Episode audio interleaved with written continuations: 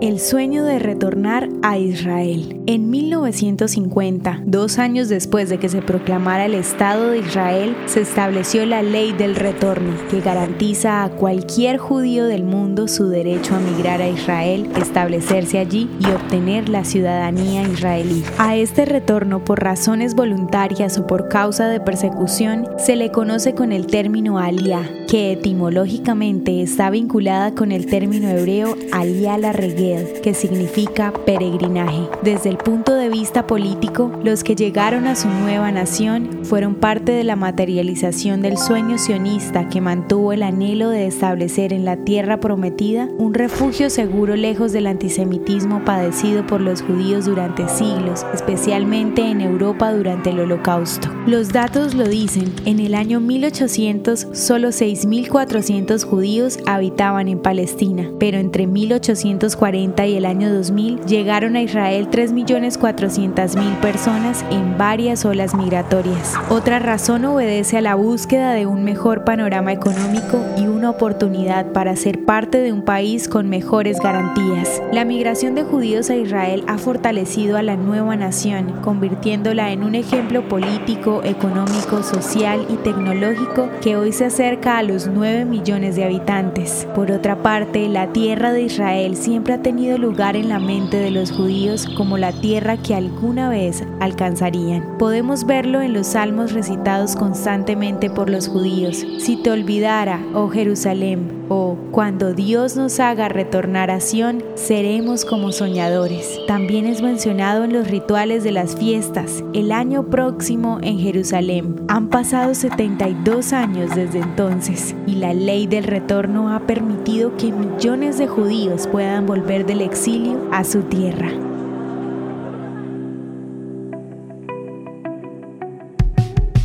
Esto es Audio Historias de Israel.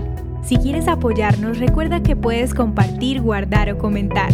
Estaremos agradecidos de que nos ayudes a correr la voz. El contenido original de Audio Historias de Israel fue provisto y realizado por Philos Project.